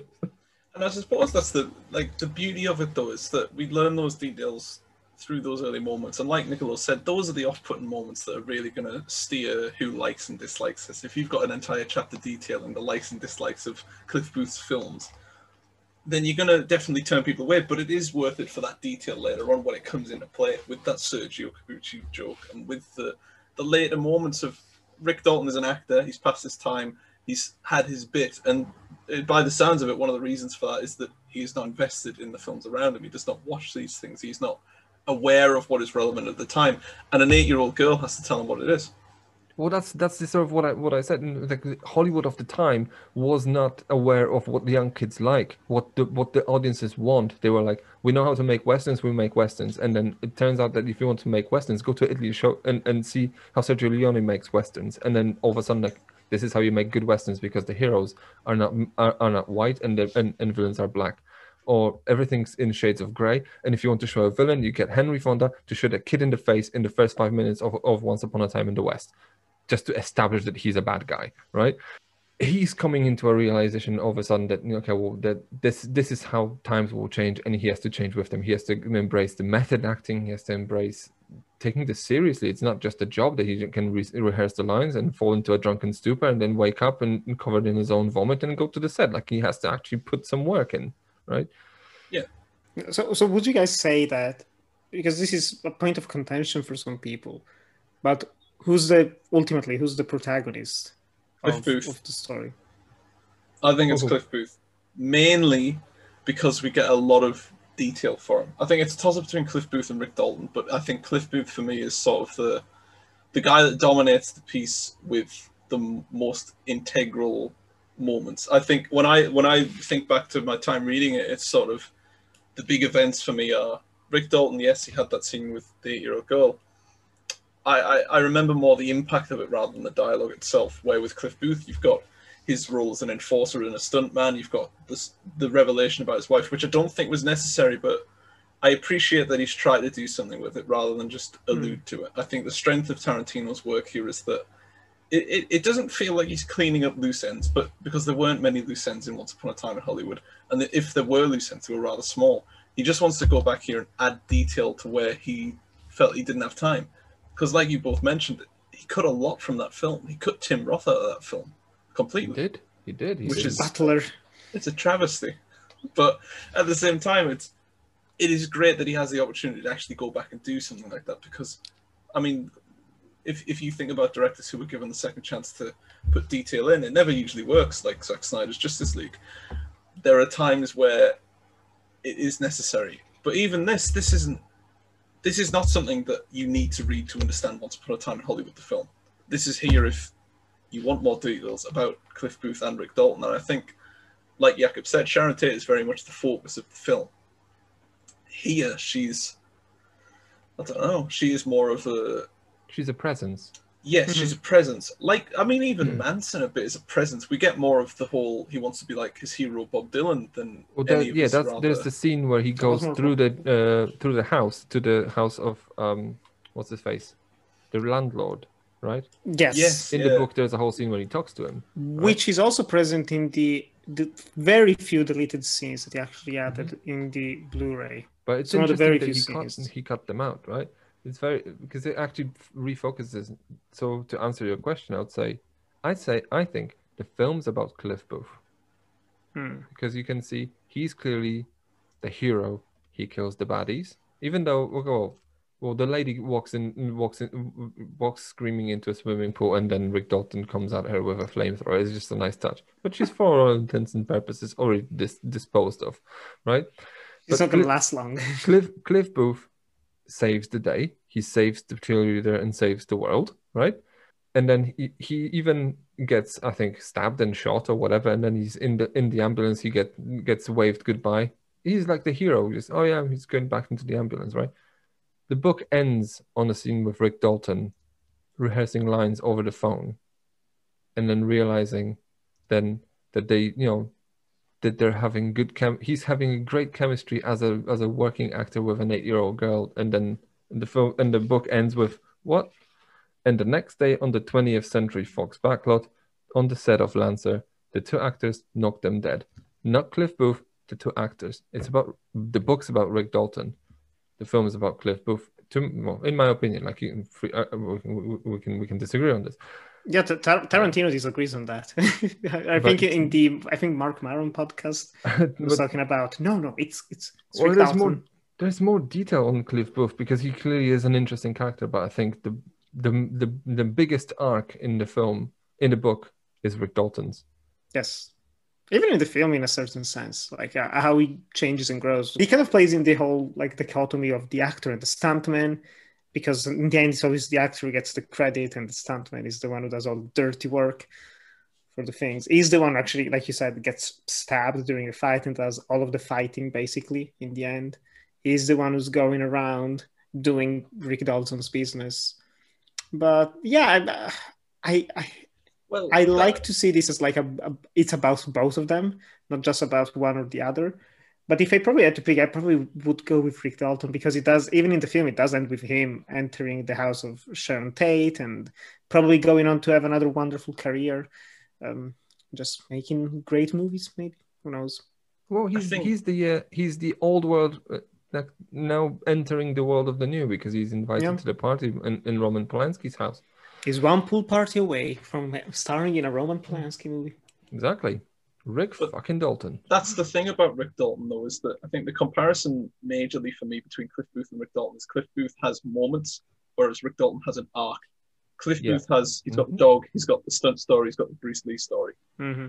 Rick Dalton is about a man that is coming to terms with his inability to adapt to a new layer of Hollywood, and I think that's done well in both the film and the. At the risk of sounding provocative, I would maybe say, would would you guys agree that maybe in the fact that Cliff Booth is getting more character wrinkles in the book and then more attention in the book, maybe partially. I, I don't want to accuse him of, of being reactionary, but uh, maybe could it be inspired by the fact that he thinks he needs to explain himself because of the backlash he got over the film? How, how Cliff Booth is just being misunderstood by audiences because it's like, oh, he's a misogynist. Therefore, Tarantino is a misogynist. Look at what he's doing to this woman. Well, I yeah. So now you give him a backstory that you know just i- i- these offhanded scenes where he hands Aldo Ray a bottle or when he uh, shoots two mafiosos in the face in a in in a restaurant, Just There's- brutal.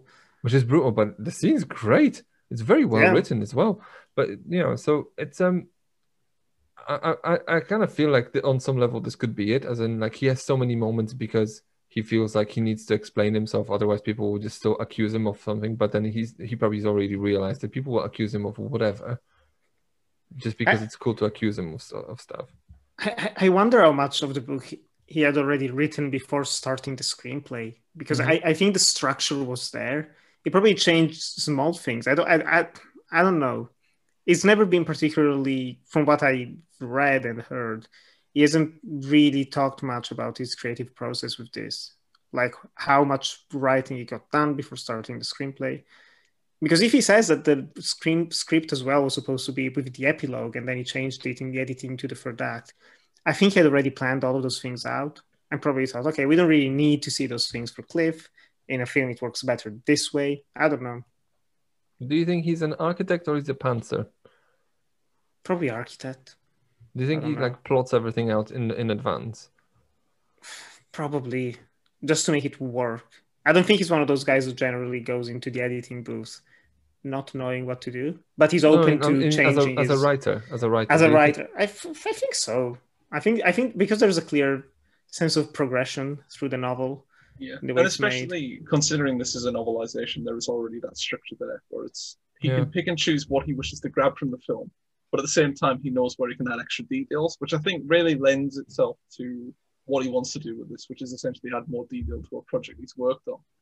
And he does that. He, he takes all the important scenes that he would like to discuss from the film and he discusses them.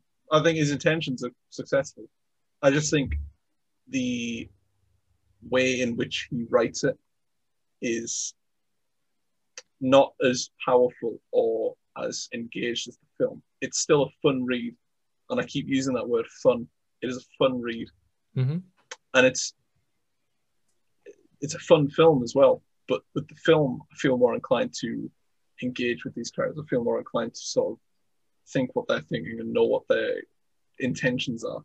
With the book, I feel like it's there's something stopping me from completely throwing myself at it and saying, I love this book. It's fantastic. I think it's a good book. I think it's fine.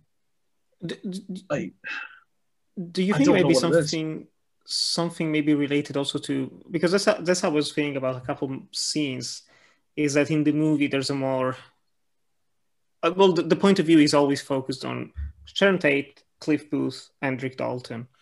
And in the novel, it changes perspective a lot. And there's some scenes. The one that surprised me the most reading the novel, novel version was the Spahn Ranch sequence, because in the film it's all pretty much all from Cliff Booth's perspective. Meanwhile, in the novel, it's from Squeaky's point of view, who's inside the house and oh, he's coming towards us, and oh, there he is at the door, and there is just leaving. Like there's no tire that's been flattened. There's no hearing the dialogue between him and the various girls.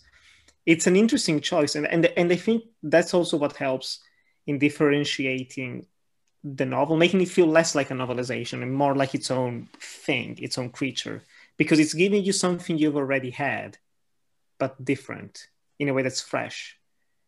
Because you have the movie. If you if you want Cliff Booth is a badass at Spahn Ranch and you want attention, you have the movie.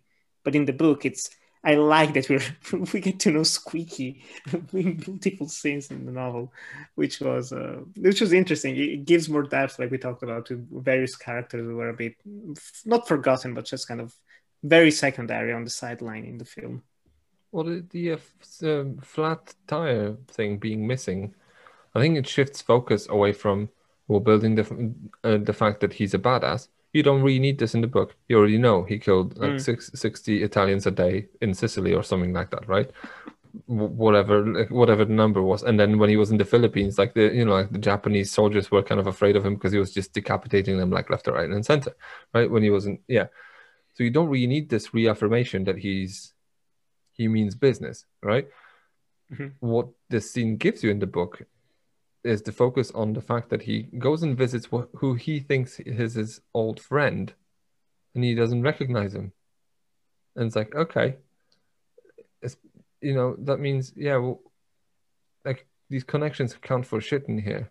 Like it's just uh, uh, like we all go grow older, and like this guy's blind, and and he's probably just happy to have sex with, with this this this young woman who just well, for all intents and purposes, just uh, taking taking care and abusing him in the same sentence, right? But she loves him. Well, so she says.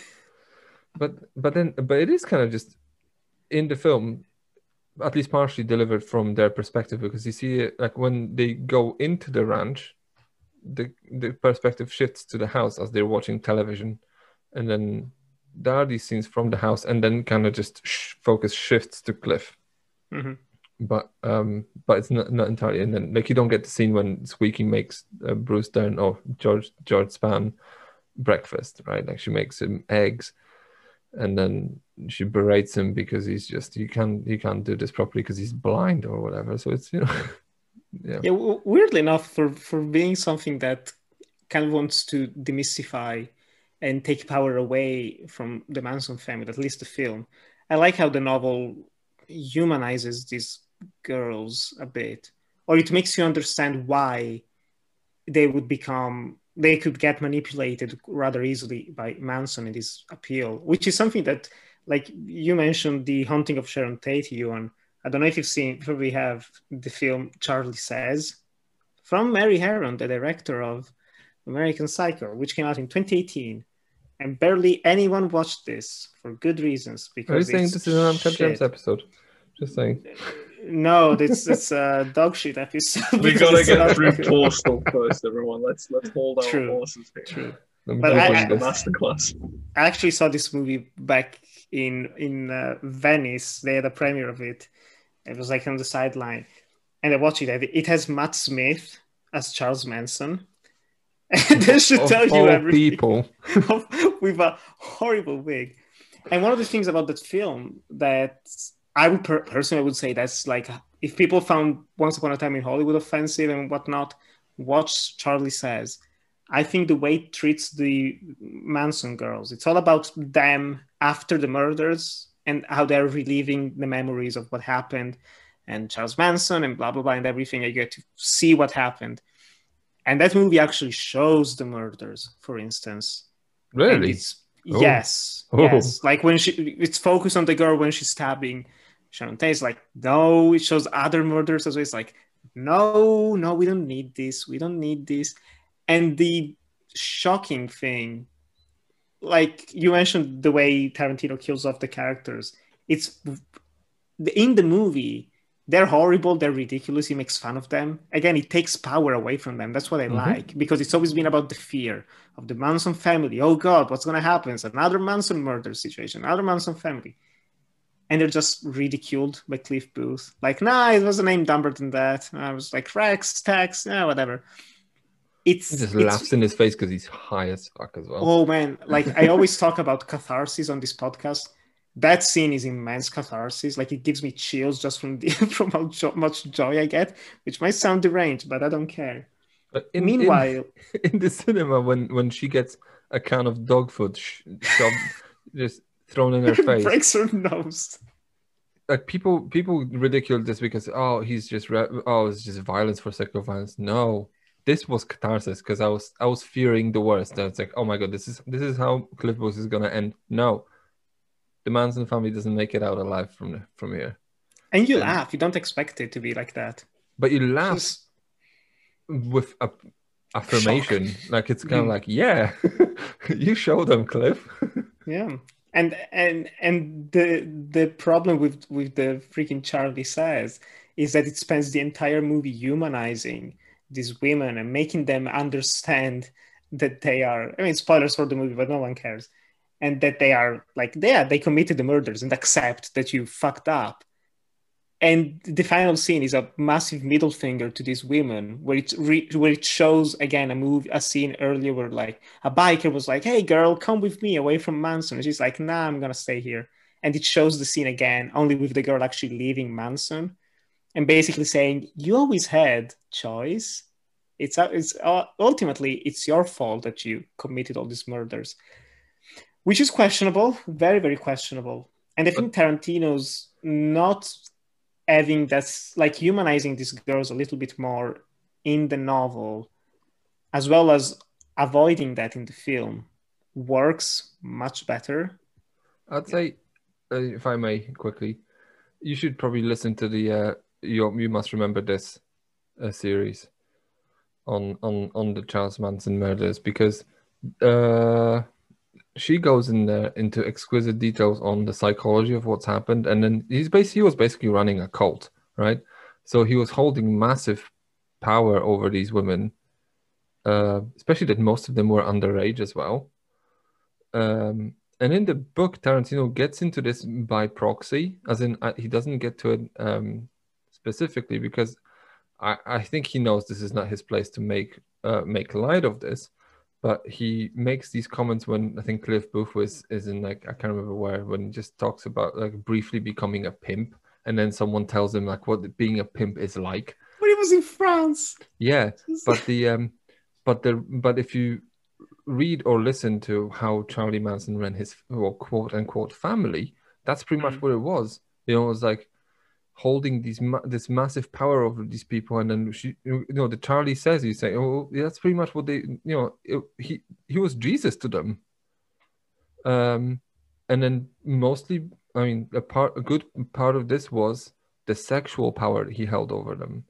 Like they well he was using her, them as in like he was he would be like going to like if you want if you wanted to go into a i don't know um a recording session to just impress someone he would take one of these 15 year old girls and then and pawn them off to someone so that they would have sex with some with some big shot producer to you know to give him privileges that he wanted.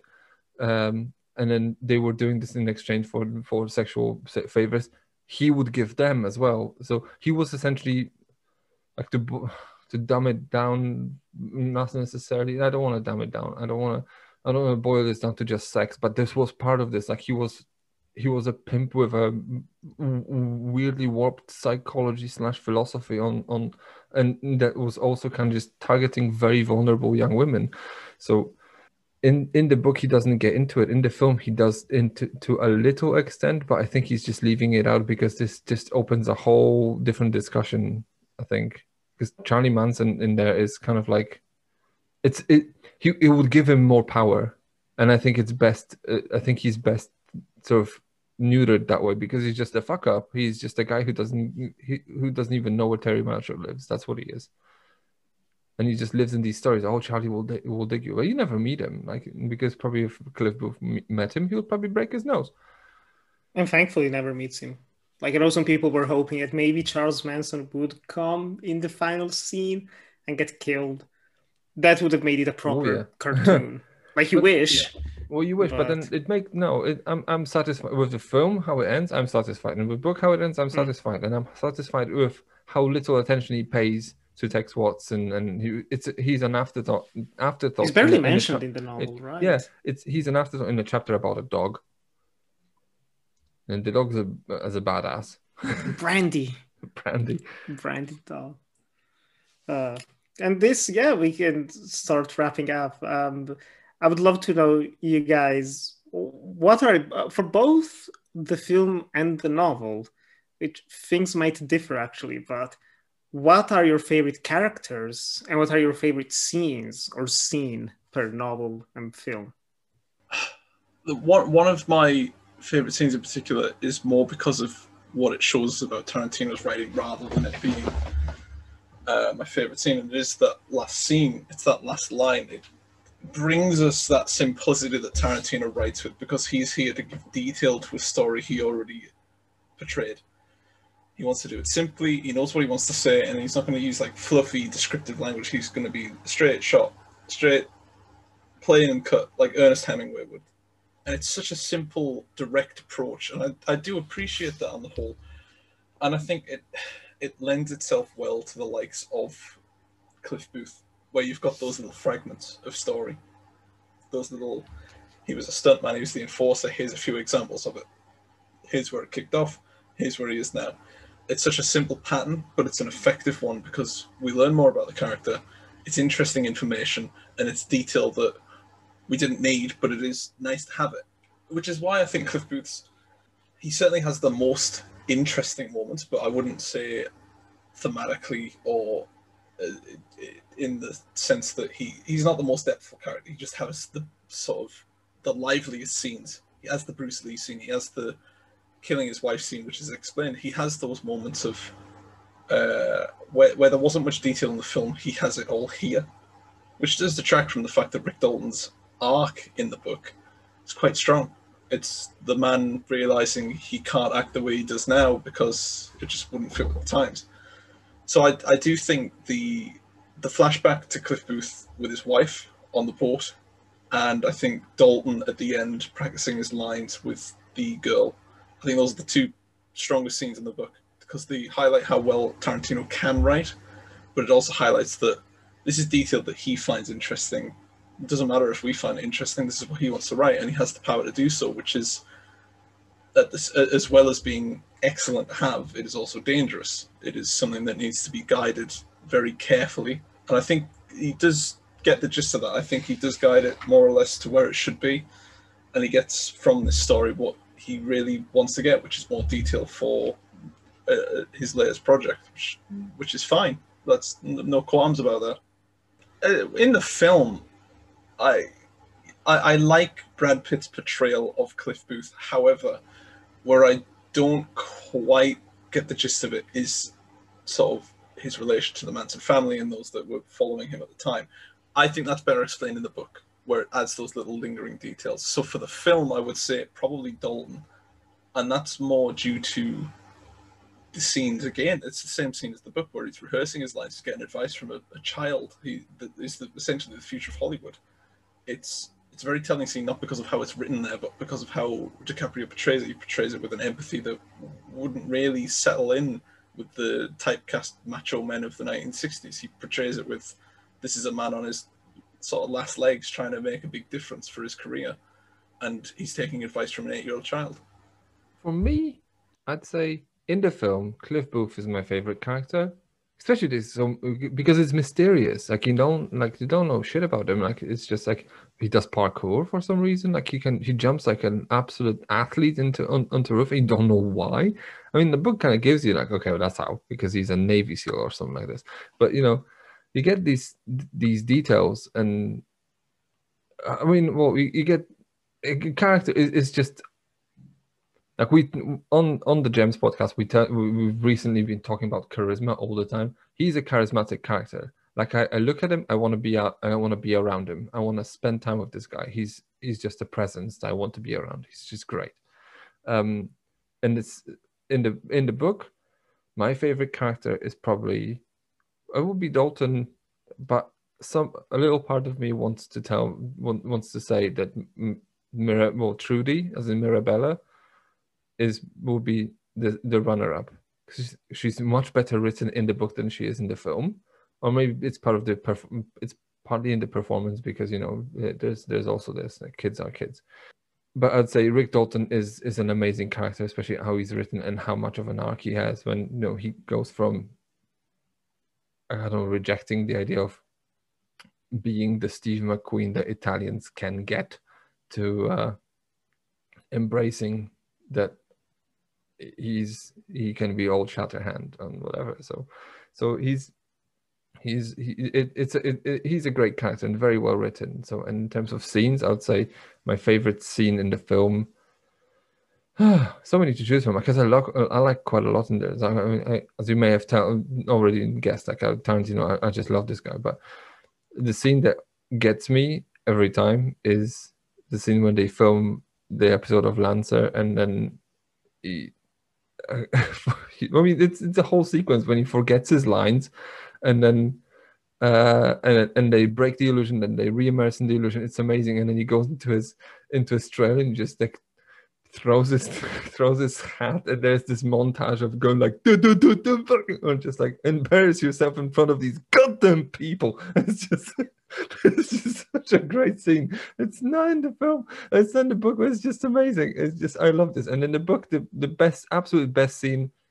Well, apart from the fact how they read the lines over the phone, is the scene in the bar when he talks about how he almost, well, how he dispels the myth of how he almost got the role in the uh, Great Escape, and how this kind of interplays with his own stepfather. It's just such a touching scene. I love this. Yeah.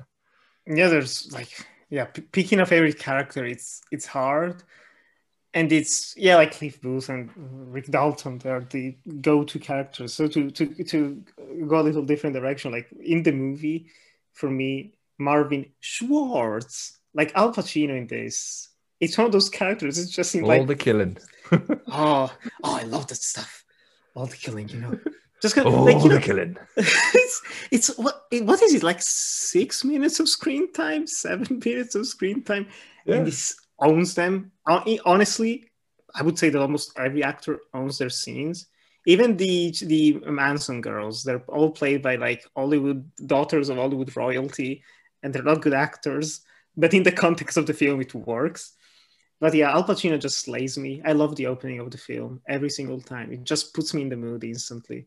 Um, he's probably my favorite character in in that. But even in the book, the way he's expanded, the way he's just direct with Dalton, just telling him, "Yep, you just got to do this. There's no other choice, otherwise you're not gonna have a career after this."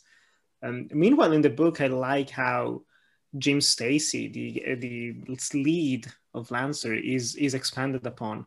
Um, a person who actually turned out to be pretty pretty bad in real life as well, but we're not going to talk about that. Uh, in the context of the book, is is lovely. Um, What, really? I, yes, yes. it was like in a motorcycle accident, and I think he lost his legs and Oh. he became a pedophile. so there's, there's just a, it's rough. If you want to read up on that, you can do a. You can, there's a big rabbit hole in the internet. Look for Was the reason Stacy. for him becoming a paedophile the motorbike crash? Or was You that made it sound like he lost his legs and you were like, and that's it. then he became a pedophile? it, became, it came afterwards yes the accusation ac- accusations and all that so but it doesn't matter in the in the book um, i like how we get to spend more time with him. It kind of made me wish there was more of him in the film because i love timothy olyphant. But even then what what we get of him is is more than enough. But like and like you mentioned uh, Jakob, just the entire back and forth at the bar at the end and he's there as well. It's it was very fun. Um, in terms of scenes like film again so many to choose from. But another one that slays me every time it's the fbi scene when they're watching it on tv and it's just of again like once upon a time in hollywood the film is a hangout movie. And that's literally the part where you're just hanging out with the characters. You could cut it. Nothing would really change. But it's just so much fun. It's almost like mystery science theater. You could watch like two hours of these guys just talking over this episode of fbi uh, and meanwhile in the book you mentioned it briefly jakub but the aldo ray scene when cliff booth is uh, there at the hotel they're filming the movie and aldo ray's in his room just sad and old and alone and he spends some time with him. And they see that almost as like who rick dalton will become could become probably won't become by the choices that he's made because they talk about like him being actually bipolar i think right? And he wasn't diagnosed at the time because it didn't exist um, they talk about the alcoholism that he was suffering from and it's one of those scenes that could have easily been played more for laugh in the book but it's it's it's very tender it's very human it's very tragic like that's that's the end of the old Hollywood. Like that's literally seeing classic actors just die and be forgotten by time. And it's it's bittersweet, and it comes near the end of the novel, which makes it even more powerful. So those are easily my my, my favorite scenes. And ultimately, like finally, the, the big question: Do you think that the book is better than the film, or vice versa? What is your ultimate verdict? Are they on the same level? One is better than the other? Jakob, why don't you go first? Uh, in this you know in i think in many cases you could probably give I, I could give you a straight answer i can't in this case. I think these two exist together. And then i think you can see you can you can disregard the the book and just just have the film but you can't have the book and not have the film which probably makes makes that the film is more complete. It but yeah i'd say the the book's power isn't isn't that it makes the film much richer. It gives gives depth to the characters that they may have not have gotten the depth that they deserved, and then it gives um Tarantino time to spread his wings and just tell you about all what he loves, which is cinema and westerns and stuff. So I'd say, I'd say, okay, if I if I if I gun to the head, I would say probably film reigns supreme just because it stands alone as in I can take the film off the shelf and watch it. And if I just took the book off the shelf and I have not seen the film, I'll be like, I have no idea what this is all about. This is weird. And then there's this Sharon Tate. Something happens. Nothing happens to her. I don't I don't get it. But then when you watch the film, you're like, oh, I get it. Why? why I get why he's making the choices in the book that he makes. But then you can't have this. Yeah, you need the context of the film to do it, which means the film is kind of superior. Yeah, and, and weirdly enough, I just had it's. I think the benefit of the book is that at least it goes more in depth on Charles Manson, and you have more context, which is something that a lot of people didn't have going into the film. I remember I watched it with some uh, my my. It was actually the first night in uni in the UK, and I went out with my flatmates to kind of socialize and we watched the movie, and none of them knew about Charles Manson and Sharon Tate, so they took it all as fiction So I think that's probably the biggest strength of the book is that So- at least it gives more context. So they did, did they think that oh this Marilyn Manson guy what what a strange name he has They didn't. No, they did. Literally didn't get it. They were like, "Yeah, but, but what was all that about? Why do we care about this woman?" I was like, "Oh Hmm. no, I'm I'm crying." But just yeah, Ewan, why don't you tell me? Tell us. I think I, I do prefer the film to the book, and I, I, I think that's for a couple of reasons. I think one, it's because it's it's the first Tarantino film I saw in the cinema, and that's just gonna always gonna have a soft spot for me. I can see Jakob's eyes there. He, he forgets how young I am. I'm I'm a little cherub. I was 19 when Once Upon a Time in Hollywood oh came so out. it's the first movie you were allowed to see in the cinema first movie I was allowed to see. because they're all Um, hard 18s in here Yeah, yeah, they they really don't let up on it is 18. There's a lot of blood. That's it. But uh, beyond it being my first experience, it was a very good experience. I took my dad to see it, and he fell asleep halfway through. And then when I asked him what he thought, he said it was very good, son, very good. So, um, yeah, it's I think uh, because I'm so used to having Tarantino work as a visual creator, I think it's not just easier for me, but it's better for me to see what he wishes to say, to see the the the narrator bring those characters to life, to hear the soundtrack, the the record scratch moments where Mrs. Robinson plays as the characters start to interject, and I think what really serves well with Once Upon a Time in Hollywood in both instances is that Tarantino makes happenstance work. Rick Dalton just happens to live next to one of the big flames of the 1960s and its turn into the 1970s. He just happens to live next to Ron Polanski and Sharon Tate. It's not a. It's not something he. He does depend on it, but it's not something that needs to feel drawn out or elongated. It's just a very matter of fact. These are just neighbors. They that, that was regular in Hollywood at the time. People lived next to famous people, and he doesn't make a big deal of it. It just happens to be such a core mechanic of his story in both instances. Where I think the film does better than the book, though, is that it has that edge it, to it where it's it doesn't have the self-indulgence that the, the book has. Now, while the film does have a bit of self-indulgence, it is capped off with phenomenal performances and iconography of the 1960s that projects itself well. Everything that Tarantino writes about in the book is more or less captured in the film. He just feels he's left a few details out and has written a book. And the book is fine. I enjoyed the book. Um, but like Jakob said, I couldn't just jump into the book because you need the the history of the film. You need to do your research and watch the film before you read the book. And it, it I think, in, in in rare exceptions, you could say, okay, well, the book might have its own merits, but the book is very much connected and dependent on the film. Nothing wrong with that. It's just you can't have you can have the film without the book. You can't have the book without the film.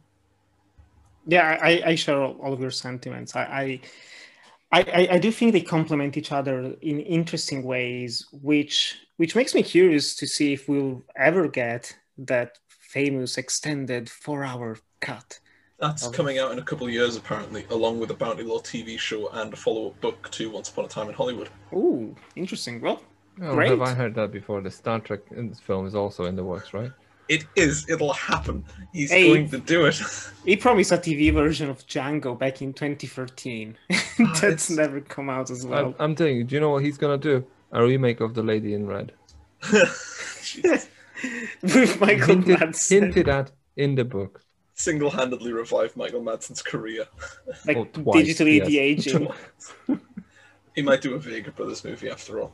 No he's not gonna do it no He's going to do it. They're going to both be geriatric. he's gonna do a Vega. Brothers or uh, uh, he's probably gonna do a play with these things he's gonna I think he's Ah. gonna revisit his stuff in theater he mentioned this He wanted, yeah, he said he wanted to do that. I'm just, I think out of all of them, Reservoir Dogs is the clear cut because it's more or less one room. Straight away, And you Hateful they get Eight, the dude. fly it stage. as well. Hateful Eight. Oh, Hateful Imagine Eight being is in just- the imagine being in the room when they actually made the theater play of Hateful Eight. Well, not the theater play, but just like the reading of the read? original script, the table read. Yeah, yeah when they made it in the in a theater, just oh, I wish they recorded that, but it makes it more special that it's impossible to get it.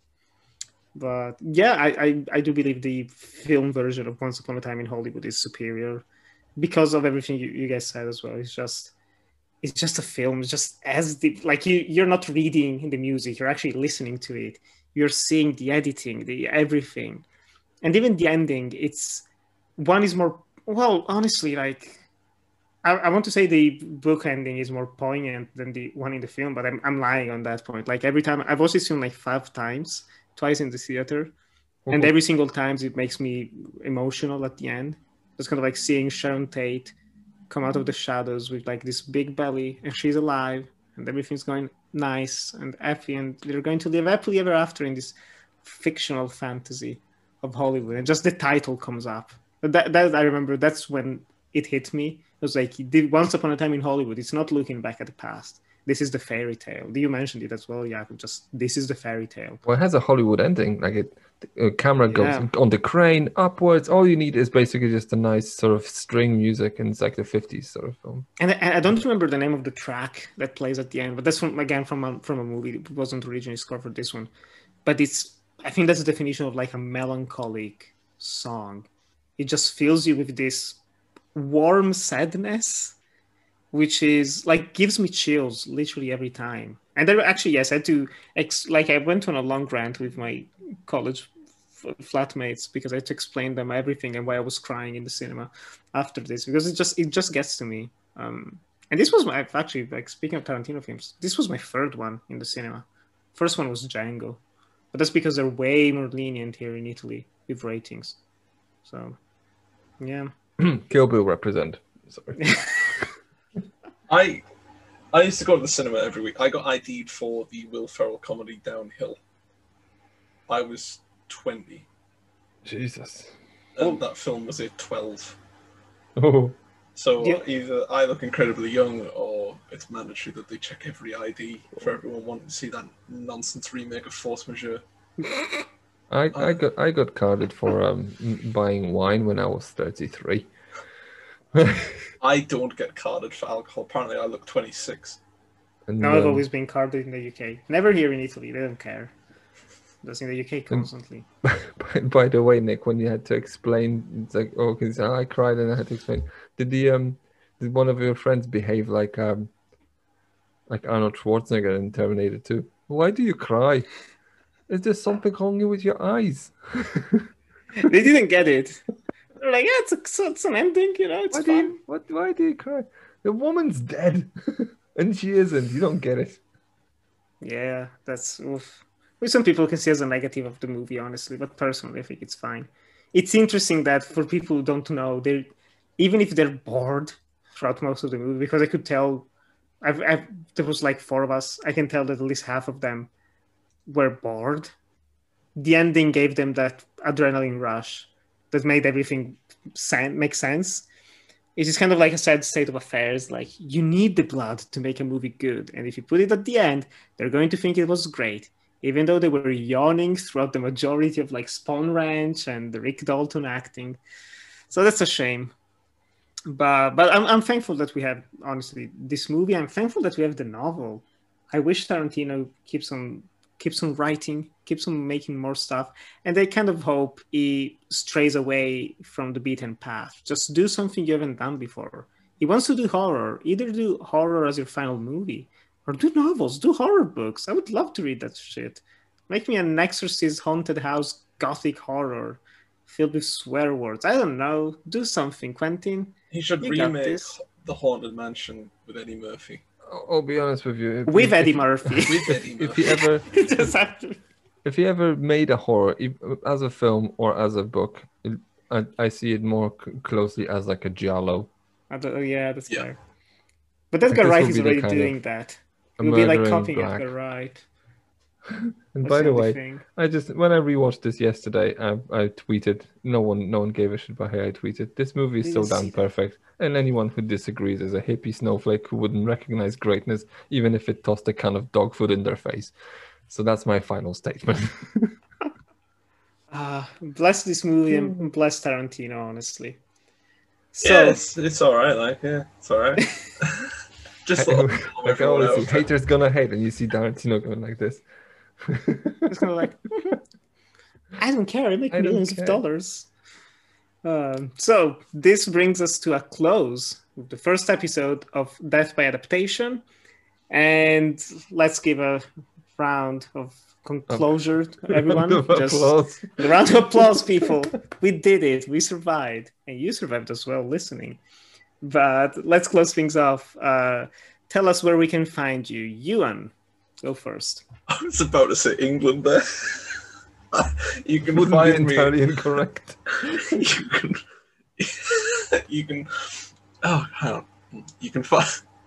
You can find me on Twitter and Letterboxd at Ewan Gleadow. You can also find my writing on Clapper Cult following Northern Lights and the Geek Show. Jakub? Well, you can find me on, on Twitter at Talk About Film. You can find me also on Letterboxd as Jacob Flash. You can find my stuff on Clapper at www.clapperltd.co.uk. And you can find my stuff also on flashonfilm.com. And you can also find me in England. yeah, you can, you can you can follow me on Twitter at NikiGra97. You can watch my short films, my videos on YouTube and Vimeo at Enjoy the Movies. And of course, you can read all of our stuff on clapperltd.co.uk, features, reviews of books as well. We're starting now. The good old Ewan has already put up the review for Once Upon a Time in Hollywood. And there's going to be two book reviews a month starting August. So very, very soon.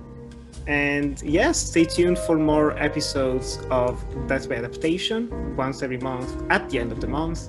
And also be sure to check out the other two Clapper podcasts. You have Cla- Clappercast, where we discuss the latest movie releases coming out in the theaters and on VOD and streaming. And then Uncut Gems, where we're talking about movies that no one wants to talk about, but we sure enjoy talking about them. Everything from The Village to Death Proof. If you want another Tarantino dose, just go into that one. It was a blast record. And that's it. So thank you very much for listening, and we hope to hear from you soon. Bye bye.